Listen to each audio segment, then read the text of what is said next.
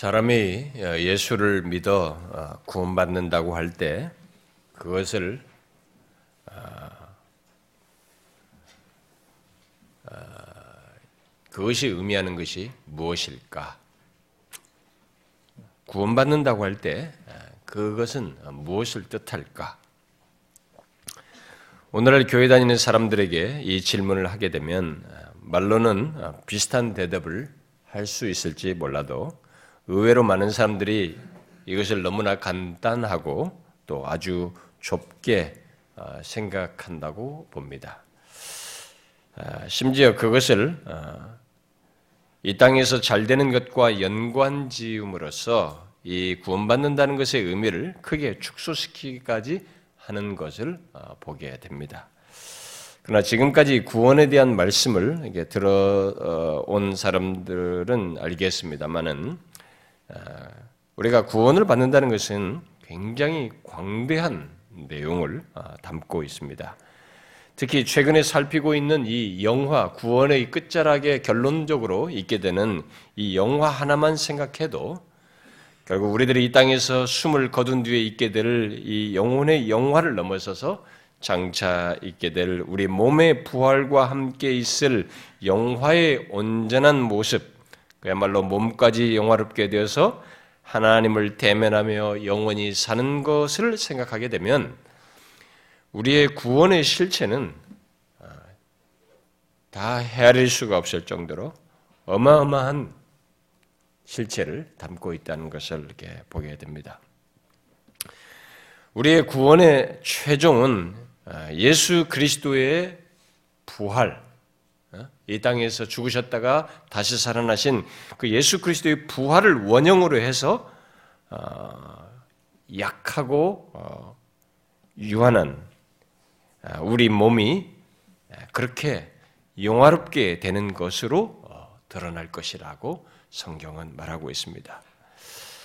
실제로 그렇게 될 것입니다. 그 복되고 영광스러운 우리의 구원의 여정의 결론을 우리들이 지금 살피고 있는 예, 이 내용, 예, 지난 시간에 살폈던 내용, 우리 몸의 영화, 아, 그것에서 결론적으로 나타나게 될 것입니다. 여러분은 우리의 몸이 부활하여서 갖게 될 몸이 예, 어떠한지 아, 앞서서 설명 들은 거 기억하시죠?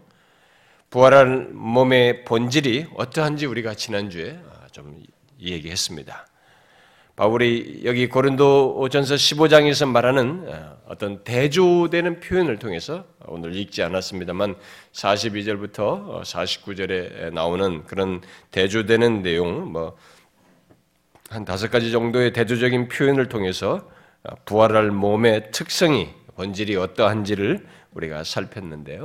어, 여러분 기억하십니까? 뭐였습니까? 뭐 거기 성경에 다 나와 있습니다만은 이 땅에서 어, 이 땅에 이 썩는 몸, 현재 우리 썩는 몸과 달리 우리가 썩지 않을 몸을 입게 되고 또 이 땅의 욕된 몸과 달리 영광스러운 몸을 입게 되고 또 이 땅의 약한 몸과 달리 강한 몸 입게 되고 그리고 이 땅의 육의 몸과 달리 신령한 몸을 입게 된다. 결국은 예, 흙에 속한 몸이 아닌 하늘에 속한 몸을 갖게 된다라는 사실을 살폈습니다. 자, 이 내용에 이어서 제가 지난주에 조금 더 부활할 몸의 본질, 영화, 몸의 영화에 좀 더 본질적인 몸의 본질에 대한 내용을 더 덧붙이겠다고 했는데요. 그 내용에 이어서 어, 영화롭게 될 우리의 몸과 현재 이 땅에 사는 우리 몸과의 이 관계에 대해서 이 본문을 오늘 읽은 본문을 통해서 좀 더 추가적으로 살피도록 하겠습니다. 자, 먼저 질문해 볼까요? 음, 아, 여러분은 장차 이게 우리들이 부활하여 영화롭게 될 그 몸과 현재 우리들이 갖고 있는 이 몸의 관계가 어떨 것 같습니까? 완전히 다를까요? 아니면 뭔가 조금이라도 연관성이 있을까요? 구르뎀이라는 사람의 질문으로 제가 인용을 해볼까요? 지금과 똑 똑같이 보이고 똑같은 특징을 가지고 있게 될까요? 아니면 약간 다른 모습을 갖게 될까요? 혹시 아주 다른 모습일까요? 또 지금과 똑같은 분자들로 형성될 몸일까요? 아니면 전혀 새로운 창조물이 될까요? 그들도 이두 그 가지 이것도 아닌 옛 것과 새 것이 섞여서 조화를 이룰까요? 어떤 것일까요? 여러분은 어떻게 생각합니까? 지금과 부활할 몸 사이에 연관성이 어떨 것 같습니까?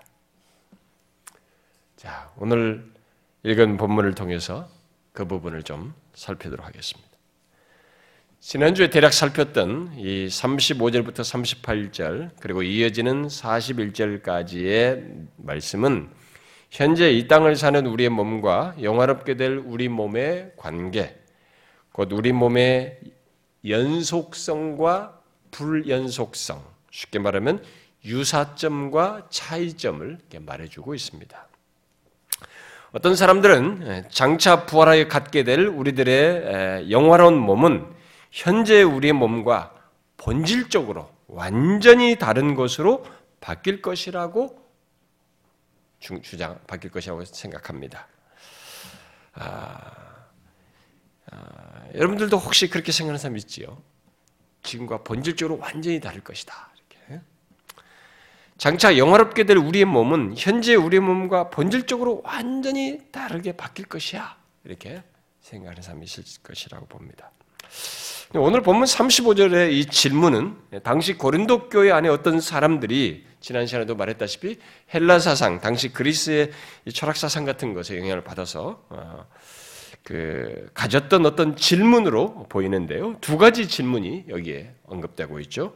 첫 번째 질문은 죽은 자들이 이 땅에 다시 살아나는가라는 죽은 자들이 이 땅에서 어떻게 죽은 자들이 어떻게 다시 어, 이 땅이 아니라 죽은 자들이 어떻게 다시 살아나는가라는 이 질문을 통해서 죽은 자들이 살아날 수 있는 가능성에 대해서 의문을 제기한 것이고 두 번째 질문은 죽은 자들이 어떠한 몸으로 오느냐라는 질문을 통해서 우리의 현재 몸이 죽은 다음에 어떤 종류의 몸으로 다시 살아날 수 있는가를 묻는 것으로 보여집니다.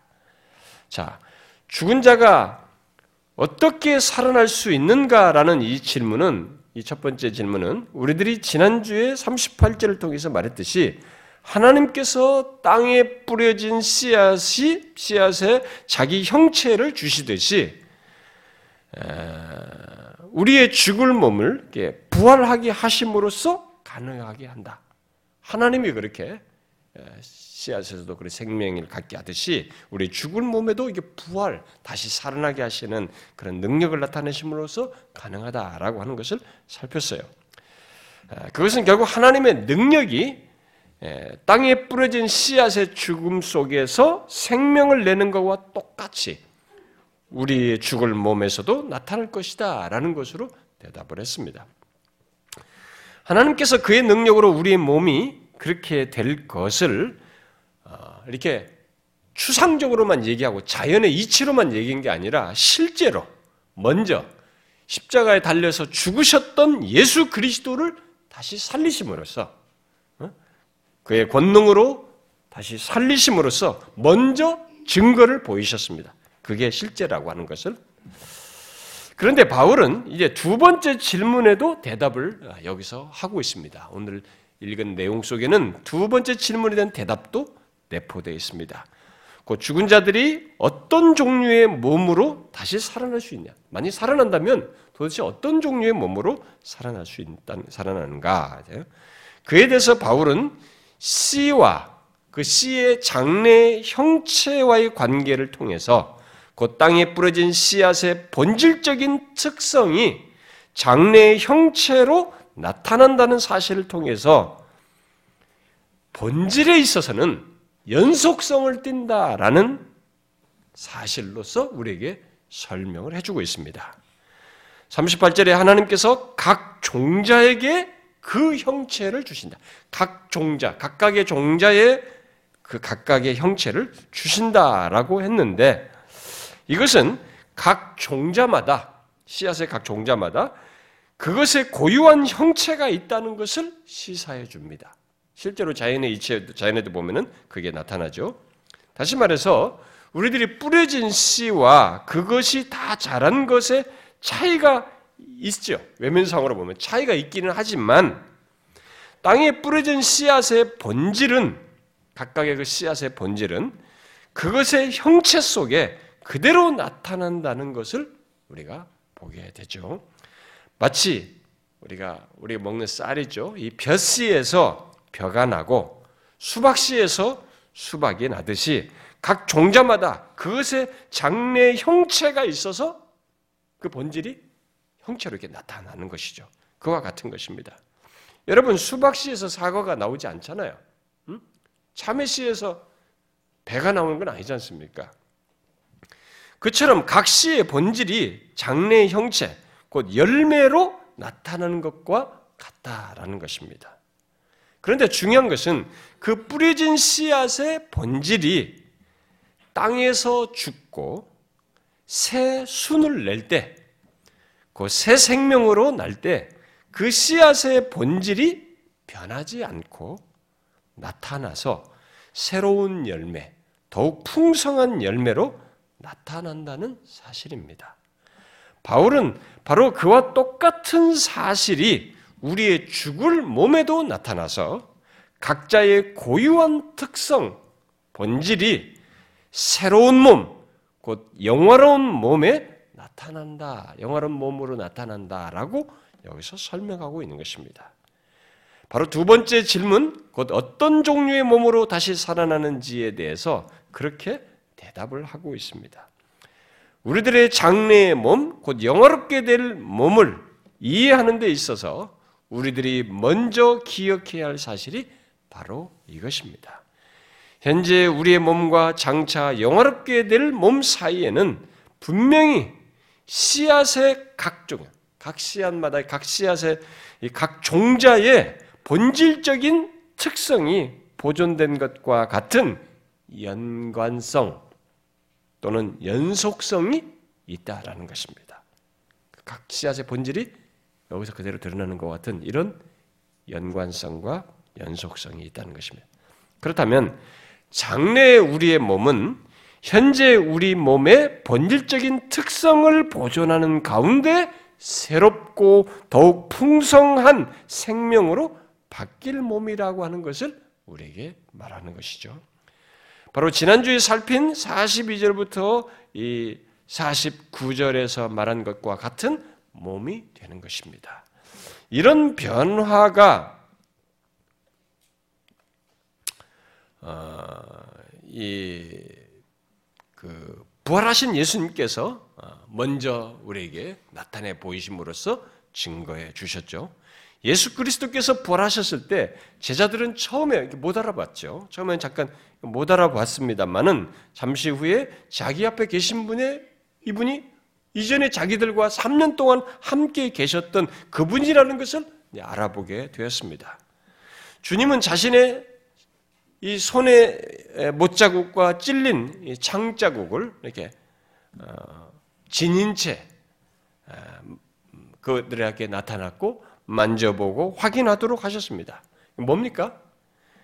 이전의 몸과 부활의 몸 사이에 연속성이 있다는 것을 일단 보여준 것입니다. 그것이 그와 유사한 성경의 증거들은 네, 더 많이 있죠. 예수님께서 변화되신 그 소위 변화산에서 예수님 곁에 섰던 이 모세와 엘리야가 자기의 모습을 드러냈을 때 엘리야나 모세와 같은 시대에 살지 않았던 제자들임에도 불구하고 이 두 사람이 각각 개인적인 특성을 계속 그 이전의 특성을 지금 자기들이 볼 때 지니고 있다고 본 것입니다. 지니고 있는 것으로 인식을 했고 알아보았던 것이죠. 그런 면에서 연속성이 있었다는 것을 우리에게 말해주고 있습니다. 또 예수님께서 마태복음 8장에서 동서로부터 많은 사람들이 아브람과 이삭과 야곱과 함께 천국에 앉을 것이다라고 말씀하심으로써 아브람과 이삭과 야곱 또한 알아볼 수 있는 이전의 모습을 갖고 있을 것으로 우리에게 말씀해 주신 것에서 이 땅의 몸과 부활 후의 몸 사이에 연속성이 있을 것이라는 것을 우리가 보게 됩니다. 이런 사실은 이미 영혼의 영화에서도 말했다시피 우리들이 각각 개인적인 특성, 곧 개별적인 정체성을 영화롭게 될 몸에서도 똑같이 가질 것을 말해주는 것이죠. 그리고 바울은 고린도전서 15장 52절에서 오늘 우리가 읽지 않았습니다만 52절에서 더욱 적극적으로 그것을 설명을 하는데요. 죽은 자들이 부활하여 썩지 아니할 것으로 변화될 것을 말한 뒤에 뭐라고 덧붙입니까? 우리도 변화되리라 이렇게 말하고 있습니다. 변화하리라. 이 말은 그리스도께서 다시 오실 때의 그 시점에 살아있, 살아있을 신자들을 두고 얘기하는 거죠. 주님께서 재림하실 때 살아있을 신자들이 바로 그 살아있는 상태에서 썩지 않고 죽지 아니할 몸으로 변화되는 일이 거기서 연장선상에서 그 선상에서 변화될 것이라는 것을 우리에게 말해주고 있는 것입니다. 그러니까 그리스도께서 다시 오실 때 살아있는 자들은 전혀 다른 몸으로 변화되는 게 아니라는 것이죠. 바로 그들이 살아, 살아있는 그 살아있는 조건에서 그 몸에서 썩지 않고 죽지 않는 몸으로 변화된다는 것을 말해주고 있는 것입니다. 그래서 우리들은 모두 각자의 고유한 특성, 곧 몸의 정체성까지 지속해서 갖는다는 것을 우리가 성경을 통해서 보게 됩니다. 어떤 사람들은 여기서 어, 질문을 할 수도 있겠습니다. 우리들이 죽으면 우리의 몸은 다 분해될 것이 아니냐? 어? 분해돼서 사라질 텐데 어떻게 연속성을 갖는다는 것이냐? 이에 대해서 어, 바빙크 같은 사람은 그리스도께서 재림하실 때 하나님께서 현재 우리들의 몸에 이 분해된 요소 중 얼마를 장차 영화롭게 될 영화롭게 될 그 몸의 토대로 삼을 것이다라고 주장을 폈습니다. 하나님의 능력 안에서 얼마든지 그럴 수 있다고 말할 수 있어요. 그러나 성경은 현재 우리 몸의 정체성을 계속 갖게 하면서 하늘에 속한 몸으로 바꾸시는 것, 곧 연속성을 갖게 하시는 이 방법에 대해서는 말을 하지 않고 있습니다. 그 어떻게 그렇게 하실 것인지 방법에 대해서 그냥 하나님께서 하신다 이렇게만 말했지 구체적인 방법에 대해서 성경이 말을 하고 있질 않아요. 그저 하나님의 능력 안에서 그 구체적인 내용은 감추어진 비밀로 우리에게 남겨져 있습니다. 그래서 단지 우리는 로이준스 목사가 말한 것 정도로 이렇게 생각할 수는 있겠습니다. 의사 출신이어서 그런지 로이준스 목사는 우리 몸의 이 개별적인 특성에 대해서 말하는 중에 다음과 같은 얘기를 했어요. 이런 부분에 대해서 조금 더 설명하기를 좋아한 것 같고요. 그래서 이런 말을 했습니다. 우리는 몸의 세포들이 끊임없이 파괴되고 분해되는 것을 압니다. 20년 전에 가지고 있던 입자는 이제 내 몸에 하나도 남아있지 않습니다. 여러분 아시죠? 우리 몸에 이게 뭐한 7년마다 바뀐다고 하기도 하는데 하지만 나는 똑같은 몸을 가지고 있습니다. 같은 입자로 구성되어 있는 것은 아니지만 같은 몸입니다. 어린아이를 생각해 보십시오. 똑같은 사람이 80대, 80대가 되었다고 생각해 보십시오. 아, 여러분은 인식할지 못했지, 못하겠지만 그것은 동일한 몸입니다. 입자들은 동일하지 않으며 같은 방식으로 배열되어 있지도 않지만 몸은 동일합니다.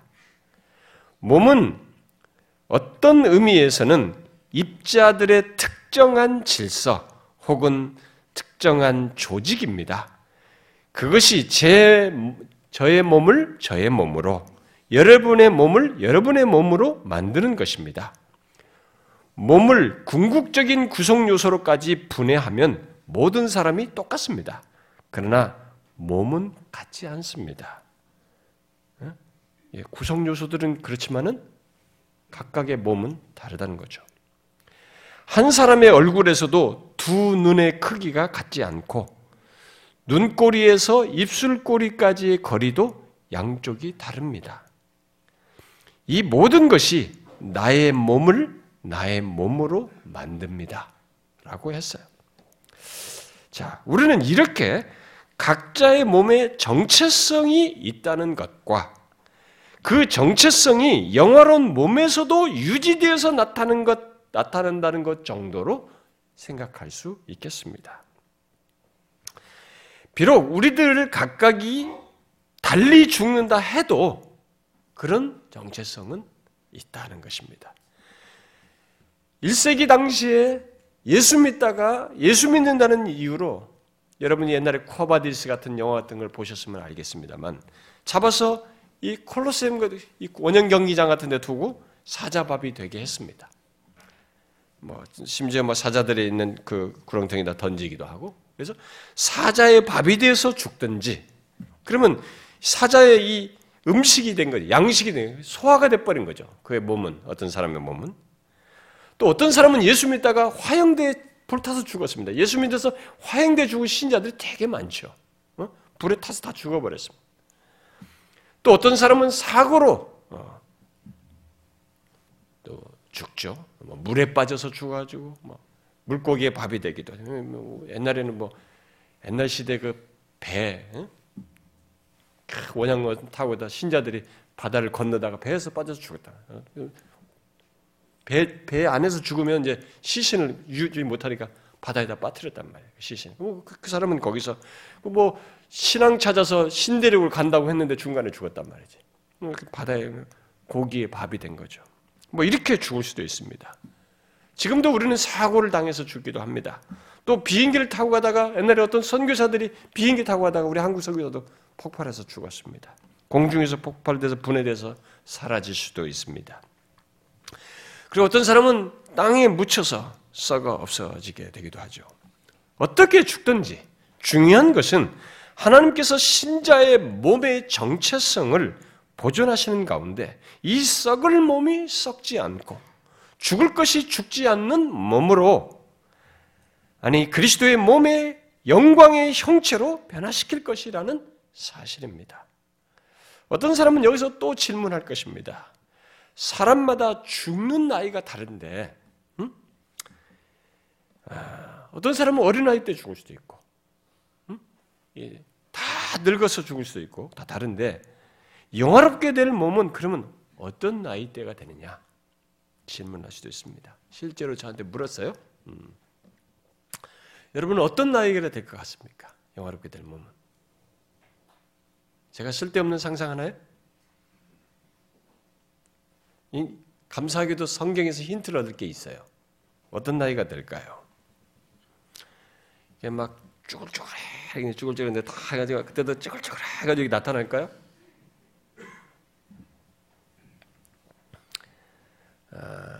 그것은 우리가 지난주에 살핀 이 42절부터 44절과 맞지가 않습니다. 그렇다면. 왜냐하면 이 쭈글쭈글 하는 것은 뭐겠어요? 썩고 쇠한다는 것의 표시잖아요. 그러니까 그것과 맞지가 않습니다.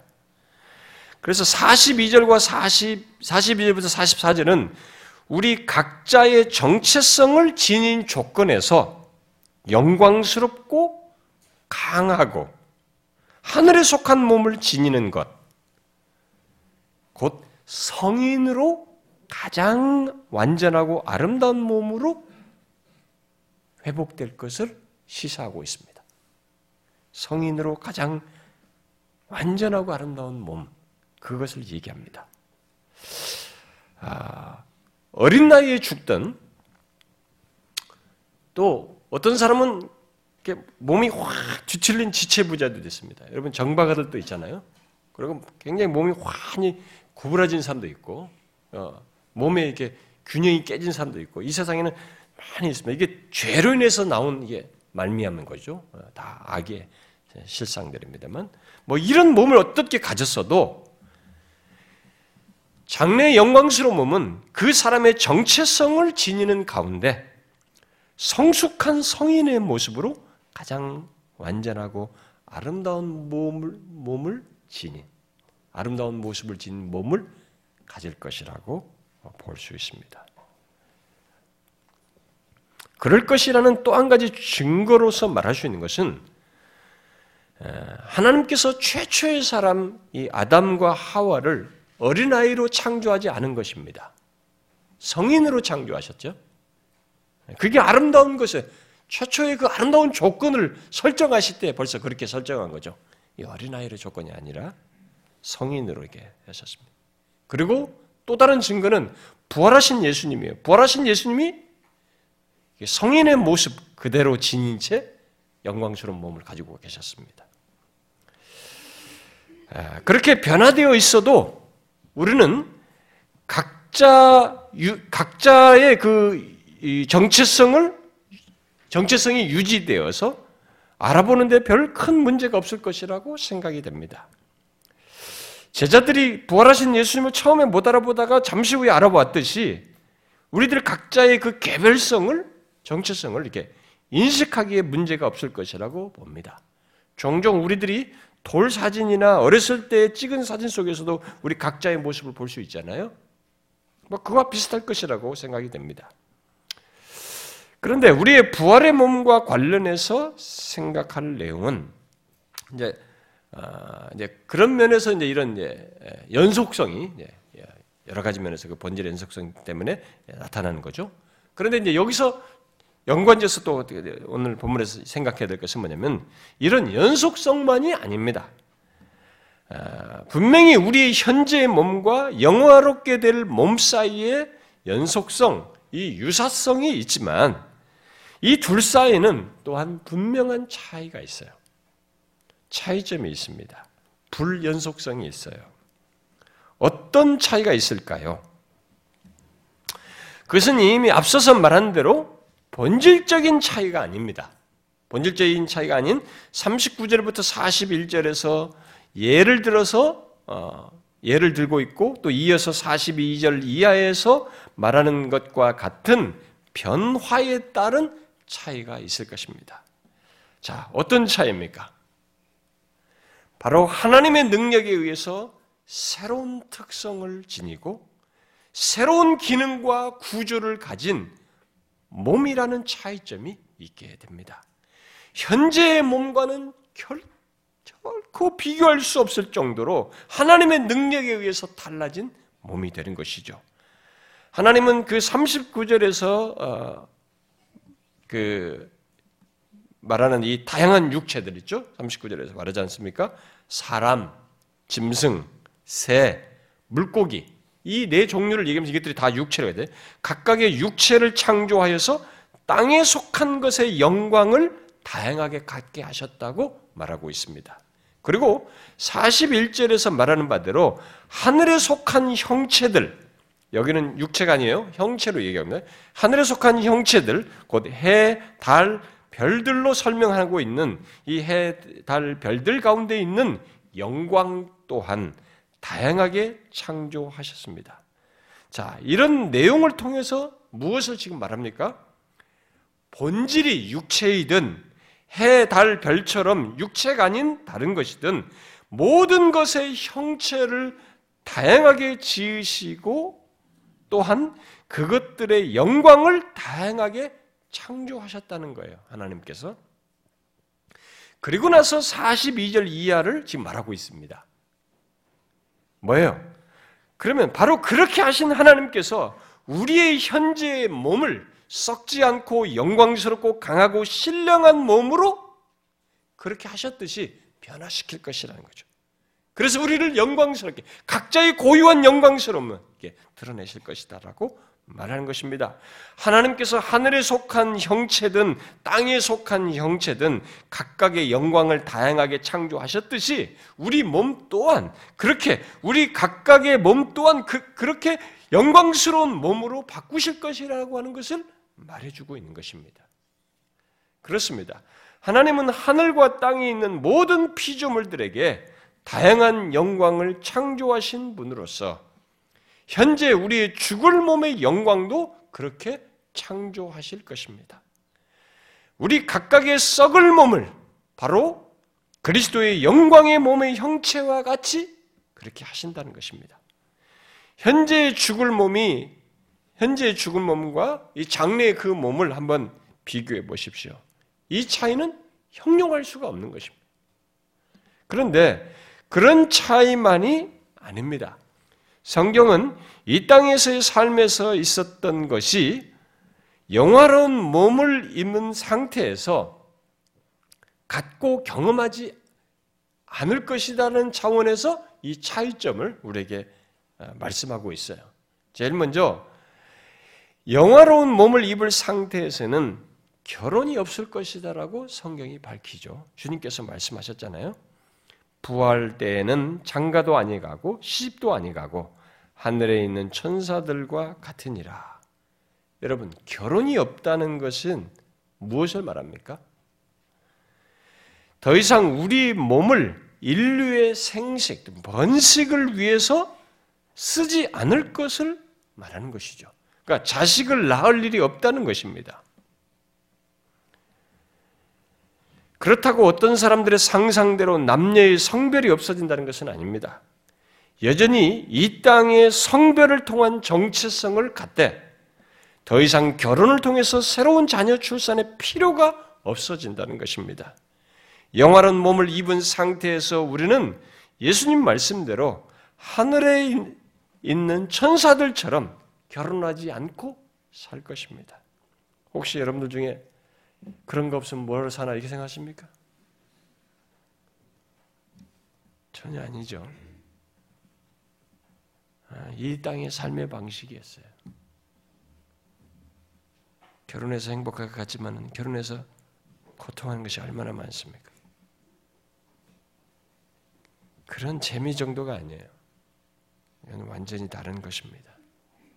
기쁨과 만족의 quality가 질이 완전히 다른 것이에요. 영화로운 몸을 입은 상태에서 우리는 하늘에 속한 하늘에 있는 천사들과 같은 그런 모습을 갖게 됩니다. 그런 삶을 갖게 되죠. 그뿐이 아닙니다. 성경은 우리들이 영화로운 몸을 입은 상태에서는 우리의 삶의 지속을 이 땅에서처럼 먹고 마시는 것을 통해서 하지 않을 것이라고 말을 함으로써 몸의 차이를 우리에게 시사해 주고 있습니다. 그러니까 우리의 몸이 더 이상 먹고 마신 것을 소화시켜서 힘을 얻고 유지하는 방식으로 살지 않는다는 것입니다. 계시록 7장에 이렇게 기록하고 있죠. 그들이 다시는 줄이지도 아니하며 목마르지도 아니하고 해나 아무 뜨거운 기운에 상하지도 아니하리니 이는 보좌 가운데 계신 어린 양이 그들의 목자가 되사 생명수 샘으로 인도하시고 하나님께서 그들의 눈에서 모든 눈물을 씻어 주실 것입니다. 라고 말하고 있습니다. 더 이상 줄이거나 목마름이 없을 것이라고 말하고 있죠. 이 사실을 바울은 고로도전서 6장에서 좀 더 구체적으로 말했는데 이렇게 기록하고 있습니다. 음식은 배를 위하여 있고 배는 음식을 위하여 있으나 하나님은 이것저것을 다 패하시리라. 이렇게 말합니다. 여기 패한다는 것은 끊는다는 것입니다. 없앤다는 것이죠.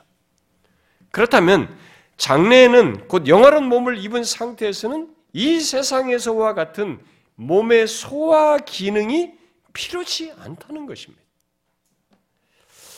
여러분, 우리의 소화 기능이, 소화 기능이 하는 게 뭡니까?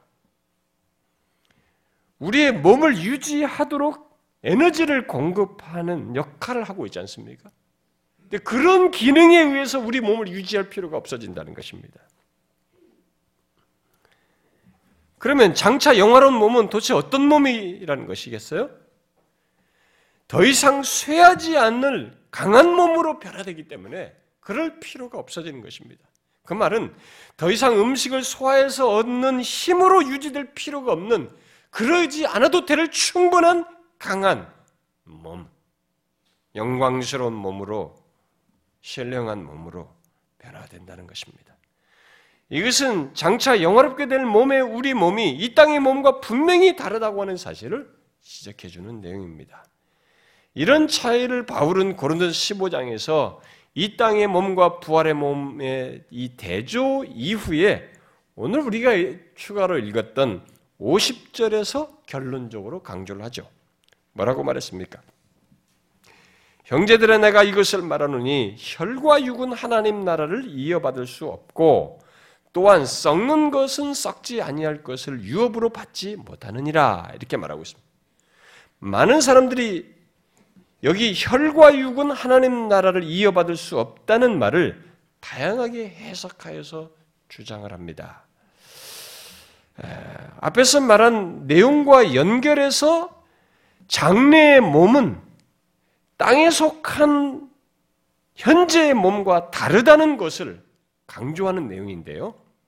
곧 현재의 몸을 가지고는 그 장래에 완성될 하나님 나라에서 살 수 없다 라는 것을 말하는 것인데 어떤 사람들은 여기 혈과 육을 우리의 몸으로는 그러니까 인간이 가지고 있는 몸이죠. 몸으로는 하나님 나라를 이어받을 수 없다고 해석하여서 완성된 하나님 나라는 헬라 사람들처럼 영혼의 천국으로만 생각을 하는 주장을 하는 사람들이 있고 그래서 이 몸의 부활을 부인하는 사람들이 있습니다. 또 어떤 사람들은 이 혈과 육을 인간의 부패한 본성을 말한다. 타락한 인간의 조건을 말한다고 해석하면서 그래서 이 말은 거듭나야만이 하나님 나라에 들어갈 수 있다라고 말한 것이다라고 해석을 해요. 뭐 그런 것을 완전 부인할 수는 없어요. 뭐 그런 것을 뭐 연관성 가지고 설명할 수도 있겠지만 문맥은 지금 사실은 거기에 강조점이 있질 않아요. 또 로이존스 목사 같은 사람은 부활하신 예수님께서 자신의 몸을 혈과 육이 아니라 살과 뼈로 말했다는 거죠. 내 살과 뼈를 이렇게 말했다는 거죠. 부활, 부활을 하신 몸을 혈과 육이 아닌 살과 뼈로 말한 것을 보게 될 때, 그렇게 구분해서 말한 것을 보게 될 때, 여기 혈과 육은 살과 아, 뼈와는 다른 그것을 말하는 것이다. 이렇게 구분지어서 어떤 설명을 합니다. 그러나 이 본문의 혈과 육은 앞선 내용의 연결, 곧 문맥에서 볼 때, 현재 인간의 몸 조건을 얘기하는 거예요, 지금. 현재 몸, 인간의 몸, 곧 아담의 형상을 닮아서 존재하는 현재 우리들의 몸을 일반적인 차원에서 말한 것이라고 볼 수 있어요. 그러니까 바울이 현재의 몸과 부활의 몸의 대조 이후에 이어서 혈과 육은 하나님 나를 이어받을 수 없다라고 이게 말한 것은 현재 우리의 조건, 곧 아담의 형상을 따라서 썩고 욕되고 약하고 땅에 속하여 세속적인 조건에 있는 우리들의 이 조건은 그것을 지금 말을 하면서 그런 조건의 몸으로는 하나님의 영광스럽고 거룩한 나라를 유업으로 받아서 살 수가 없다라고 말한 것이라는 얘기입니다. 그 영광스러운 하나님 나라에 살려면 하나님께서 현재 우리 몸, 곧 썩을 몸을 썩지 않을 것으로 변화시키지 않으면 안 된다는 것. 그래서 하나님께서 그렇게 하실 것이라는 것. 하나님에 의해서 변화되는 것에 의해서만 변화된 몸으로서만 이 하나님 나라를 유업으로 받아서 살 수 있다라고 강조하고 있는 내용이라는 것입니다. 우리 몸의 영화는 우리 안에 타락성이 완전히 제거되는 것은 물론이고 썩고 쇠하는 이 땅의 속성들과 세속적이다고 말하는 것까지 하나도 남지 않을 것을 말하는 것입니다. 그런 면에서 이 말을 쓸 수도 있어요. 물론 몸이 영화롭게 될 때 영화된 우리의 영혼과 결합하여서 우리의 인간성 전체가 그렇게 변화되어 구원을 완성할 것입니다. 그리하여서 영화롭게 될 우리들은 우리의 몸과 영혼을 충만하게 채우는 하나님의 성령으로 말미암은 존재 방식을 갖게 되죠. 하나님의 성령으로 말미암아 부족함도 없고 목마름도 배고픔도 없는 새로운 존재 방식을 가지고 살게 될 것입니다. 그래서 음식에 의해서 그럴 필요도 없어지는 거예요. 여러분 얼마나 놀라운 구원입니까? 아, 어떤 사람은 야 먹는 즐거움이 없으면 어떻게 하나 생각하는 사람도 있어요. 계속 생각을 하셔야 됩니다. 즐거움, 기쁨, 만족의 기준과 quality가 달라져요. 여러분 안 먹고 배고픈데도요 굉장히 행복하고 막 희열이 넘칠 수도 있습니다. 우리의 경험 속에서는 단면 그런 면이 있어요. 너무 기대가 되고 너무 사랑하고 너무 같이 있는 것이 좋아. 그러니까 다른 거 다 필요 없어요. 그 관계를 하나님과의 관계 속에서 경험하게 됩니다. 저는 성령의 계시록의 열매 얘기 이런 열매가 있고 생명수 열매 이런 얘기 때문에 그런 일이 분명히 있다고 봐요. 그런데 그게 에너지 내 몸을 유지하기 위해서가 아니에요. 아, 때로는 막 늙어서 안 먹고 싶은데도 그냥 어쩔 수 몸을 약이라도 먹어야 되니까 먹어야 하는 이런 식으로 나를 몸을 유지할 필요가 없어지는 거죠. 성질이 완전히 달라지는 것입니다. 중요한 것은 부족함도 목마름도 배고픔도 없는 새로운 존재 방식을 하나님의 성령으로 말미암아서 우리가 갖게 된다는 것입니다. 이게 얼마나 우리가 상상이 영도까지밖에 계시된 것밖에 뭐 가지 못하지만 이게 얼마나 놀라운 얘기입니까? 여러분들은 이런 몸의 영화가 우리 앞에 구원의 완성으로 있다는 것을 아십니까? 이게 실제로 우리 앞에 있습니다.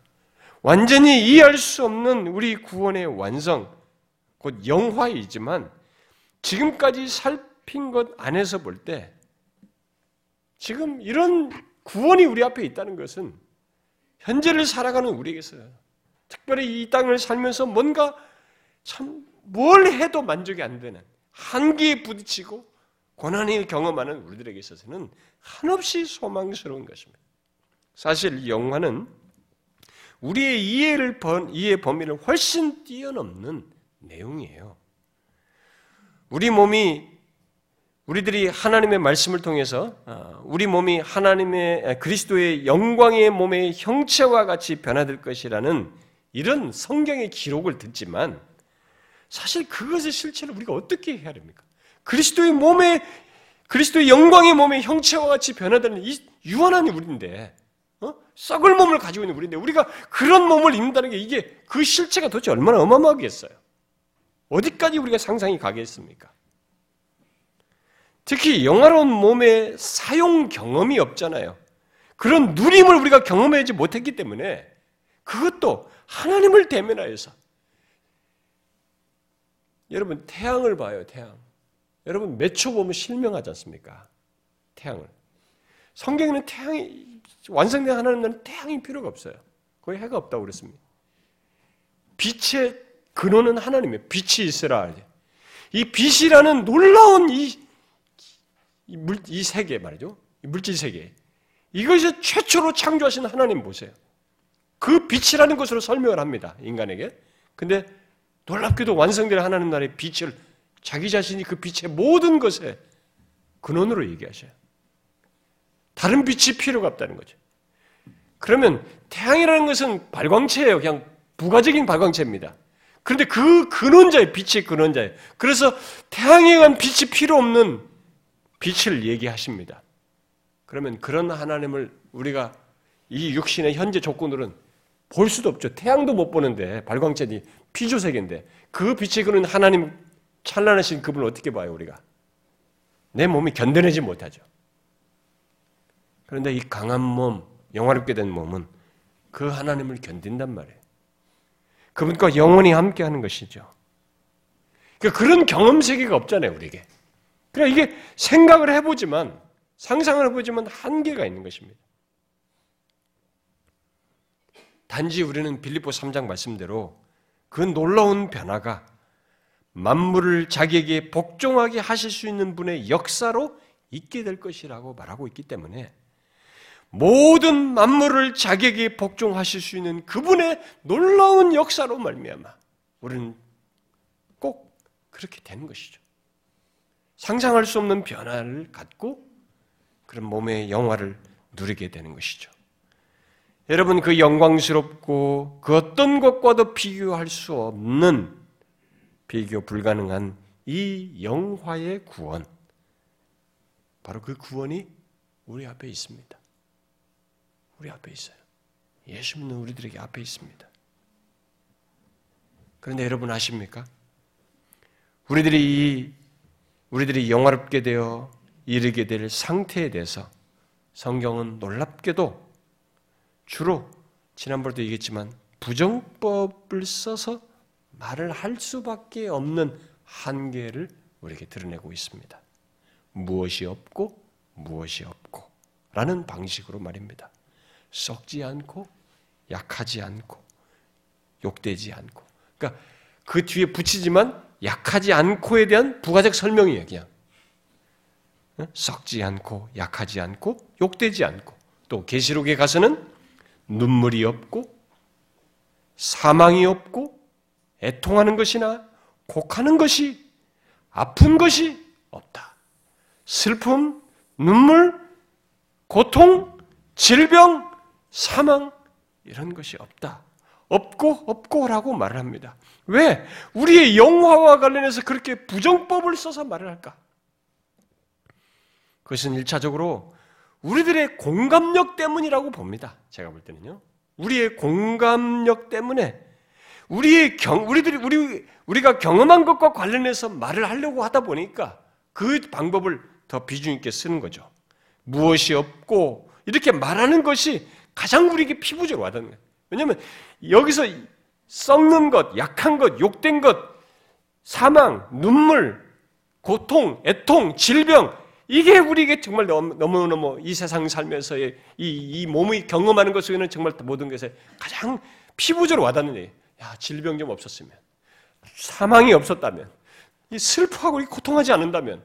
이게 우리가 다 겪는 거잖아요. 그러니까 이것이 없는 것이 이 설명하는데 가장 피부적으로 와닿으니까 먼저 그것으로 얘기하는 거죠. 죄와 악이 있는 세상과 다른 조건을 말하기 위해서 부득불하게 이 방법을 먼저 쓰는 것입니다. 이게 가장 실제로 와닿잖아요. 그리고 실제로 우리는 무엇이 없고 없고라고 한 내용만으로도 영화가 이야 이건 어마어마하겠구나라고 생각이 됩니다. 공감이 돼요. 와닿습니다. 사망만 없어 보세요. 악이 없다고 생각해요. 여러분 이 악이 질병, 고통 모든 것이잖아요. 그런 것이 없다고 한번 생각해 보세요. 지금은 우리가 똑같이 예수 믿어도 겉으로는 아, 안녕하세요 뭐 이렇게 하지만 속에 미움이 있어요. 돌아서서 탁 꼬꾸라진다고.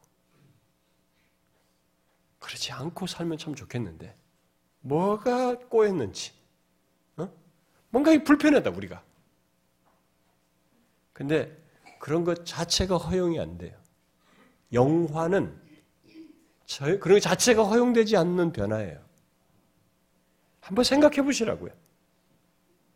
단순히 물질적인 환경으로 생각할 것이 아니라 그런 모든 것을 한번 생각해 봐요. 없고 없고에 이 우리 세상에서 몸으로 경험하는 있는 것들이 너무 고통스러운 게 많잖아요. 미워하고 그것 때문에 슬퍼하고 고통하고 괴로워하고 막 그렇지 않습니까? 질병도 그렇고 이 사람과의 관계도 그렇고 이 죄와 악으로 인해서 있게 된 것으로 해서 우리가 겪는 게 너무 많잖아요. 그것이 없는 것만도 어마어마하지 않습니까, 여러분? 정말 어마어마한 얘기입니다. 이것만 생각해도 영화는 너무 사모하는, 기대되는 그거죠. 그런데 성경은 상대적으로 비중이 여기에 없다, 부정법을 쓴 것으로 주로 묘사하지만 적극적인 것은 내용이 상대적으로 적은데 그러면 우리가 이해력이 부족하고 공감력이 부족해서 이 적극적인 내용을 상대적으로 적게 말했다면 그러면 실제로 이 적극적으로 있을 내용은 어떻겠어요? 없고 없고 없고도 우리에게 이렇게 그 어마어마한 것이면 진짜 적극적으로 있게 될 것은 어떤 것이겠습니까? 한번 생각해 보세요. 저는 종종 생각합니다. 우리 세례, 세례 문답할 때 질문하는 것 중에 그 질문 중에 하나예요. 하나님의 존재하심과 공의와 거룩하심, 인자하심, 사랑, 이 모든 것이 무한 불변하셔서 그것을 무한 불변하신 것을 내가 영원토록 경험하는 것이 나를 한량없이 행복하게 하고 나를 향해서 사랑을 한없이 무한히 아니 10년도 아니고 100년도 아니고 영원토록 한없이 쏟으시는 것을 내가 교감 속에서 경험한다는 것이 나는 다른 모든 것을 다 뒤로 하고 이 적극적인 내용으로서 내 영혼을 나라는 존재를 가장 행복하게 하고 복되게 할 것이라고 저는 믿어요. 저는 그 부분을 많이 생각합니다. 먹고 마시고 뭐 즐기고 환경 그게 죄와 악이 없으니까 얼마나 하겠어요. 그건 두말할 것도 없습니다. 근데 저는 그건 2차적이라고 봐요. 하나님 존재의 그런 것들을 여러분들도 이 세상에 살면서 그러죠. 어디서 가장 행복하게 합니까? 관계라는 거예요, 다. 어디서 행복하냐고 첫 번째 질문의 답이 다 관계, 관계에서 문제가 없는 것이 행복이라는 거예요. 그게 맞는 말이에요. 우리가 인생 살면서 관계에서 행복감을 참 풍성하게 누릴 때 이게 사실 나의 만족도가 큰 거든. 그걸 영원하신 하나님을 대면해서 갖는 것이죠. 이 적극적인 것까지 생각하면 얼마나 하겠어요? 영화의 상태, 영화로운 몸을 입고 누릴 것이 얼마나 어마어마하겠습니까? 지금 우리가 가진 이해력으로는 우리가 가진 눈과 귀 그리고 인식 능력으로는 결코 헤아리지 못할 것이죠. 중요한 것은 무엇이 없고 없고와는 비교할 수 없는 더 풍성한 조건과 상태가 우리의 영화의 구원으로 주어진다는 것입니다. 경험한다는 것입니다. 여러분, 이 놀라운 구원의 완성, 영화의 구원이 우리 앞에 있는 것을 보셔야 합니다. 제가 이렇게 말해도, 그래, 가면 좋겠다. 그 정도입니까? 뭐 인생이 뭐 그렇고, 난 또 이쪽은 별로 문제가 없고, 뭐 이렇습니까? 예수 잘못 믿는 거예요. 바울이 그렇게 하나님을 풍성히 경험했음에도 그는 정말 주님께 가는 것, 죽는 것이 유익이라고 생각할 정도로 이 세계를 알고 있었습니다. 단지 하나님이 생명을 주셨기 때문에 주신 날 동안에 최선을 다하고 언제 부르신 그때까지 사명을 다할 뿐이었죠. 오늘날 우리는 바울 같은 그런 충실도 아니야. 현재 생활에 안주하면서 뭐 문제가 없으니까. 그러니까 우리가 일제 시대 사람들은 일제 시대 예수 믿는 사람들은 계시록을 많이 강론했어요. 너무 힘드니까 신앙생활하기 힘들고 고난스러우니까 하나님 나라를 사모한 거죠. 지금 시대는 뭡니까? 먹고 살만하고 뭐 대충 인생도 재미가 있으니까 죽으면 가겠지 뭐. 죽어서 가면 좋겠다. 이 수준인 거야. 그러면 이 사람의 신앙이 가짜라는 얘기예요. 지금 신앙생활이 거짓말이라는 거지. 안 믿는다는 거죠. 예수 믿는 자의 구원이 뭔지 모른다는 거죠. 구원은 현재 충실하는 것이에요. 분명히. 하나님이 주신 현재 시간에 구원받은 자로서의 하나님이 나에게 맡기신 것에 충실하면서 성화의 삶을 사는 신앙의 여정을 가져야 합니다. 그러나 이 현재가 어떤 현재예요? 전부인 현재입니까? 영화로 나아가는 과정 속에서의 현재예요. 영화를 바라보면서 이 구원의 궁극을 바라보면서 현재의 고난은 장차 누릴 영광과 비교할 수 없다. 라는 믿음으로 이렇게 살아가면서 현재를 감당하는 거죠. 이게 진짜 믿음이지. 이게 구원을 알고 있는 사람이죠. 묻고 싶습니다, 여러분. 여러분들은 이 영화가 그랬으면 좋겠어요. 참 좋겠네. 야, 좀 한번 얻어보고 싶다. 그래, 죽어서 가면 좋겠지. 이 수준입니까? 미안하지만 지금까지 들었던 모든 구원에 대한 설교가 여러분들에게는 적용이 제대로 안 되고 있는 것입니다.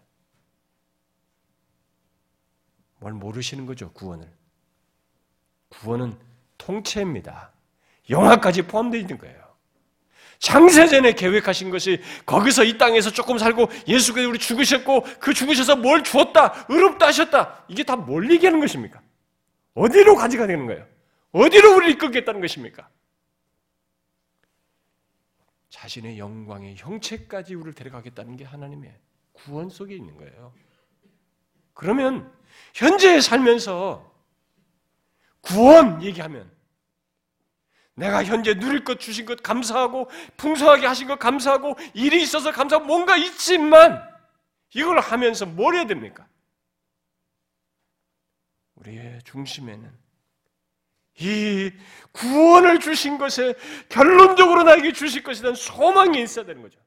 이 소망을 바라보면서 현재의 고난과 수고를 감당하고 현재의 복과 이 모든 환경을 꽉 잡을 것이 아니라 살짝 놓는 것처럼 우리가 견인 배웠죠? 살짝 잡는 거죠. 이 세상의 복과 누린 것, 주신 것들도 이거 없으면 못 살아고 여기에 몽벨 것이 아니라 적당한 정도로 누리는 것 정도로 잡는 거죠. 그러면서 살아야죠. 근데 미안하지만 우리 한국 교회는요. 잘 살고 좀 괜찮고 현실 괜찮은 사람들은 영화 이런 거 몰라요. 잘 모릅니다. 기대가 없어요. 뭐 괜찮으니까. 가짜 신앙이죠. 예수 믿어서 이 땅에서 잘 되고 싶은 게 전부인 거죠. 그건 거짓 신앙이에요. 예수 믿어서 이 땅에서 잘 되는 게 전부인 정도, 그 정도의 초점을 맞춘 신앙이면 거짓 신앙입니다. 그 구원은 진짜 구원이 아니에요. 우리의 구원은 엄청난 결론 하나 있습니다. 최종으로 데려가고 싶어하는 주님께서 자신의 영광에까지 우리를 데려가고자 하는 최고의 것이 있어요. 그래서 오죽했으면 자신의 영광의 형체, 그리스도의 영광의 형체, 자기, 자기로 얘기했을까요? 자기로. 그렇게 우리를 데려가시는 거예요. 어마어마한 것이 우리 앞에 있습니다. 여러분, 현재를 살면서 어떤 경험을 하든지 이 구원의 완성으로 있을 영화를 바라보면서 사셔야 합니다. 그렇게 신앙생활을 하셔야 돼요. 그것이 여러분들의 현재 신앙생활을 견디게 하고 동기부여를 주고 힘을 갖게 해야 되는 것입니다. 바울이 그랬어요. 고난스럽지만 장차 있을 영광을 바라봤기 때문에 현재의 고난을 감내하면서 비교할 수 없는 영광을 바라면서 수고했습니다. 주님 부르실 때까지. 우리도 그러해야 합니다. 사랑하는 지체 여러분.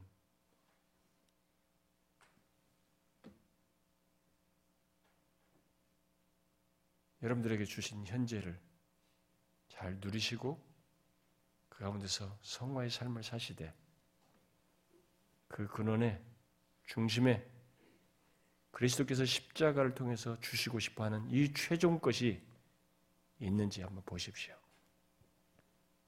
최종 구원이 있는지 보세요. 이것이 동기가 되고 있는, 거기서 움직이고 있는지 한번 보시라고요. 이 소망을. 그 로마서가 말하지 않습니까? 이 소망이 우리 안에서 이렇게 믿음 생활을 역동하게 하는 큰 근원으로 얘기하지 않습니까? 베드로서가 그렇고 영화의 소망을 갖고 현재 신자의 삶을 살고 우리에게 허락하신 것들을 감내하면서 수고할 수 있기를 바랍니다. 기도합시다.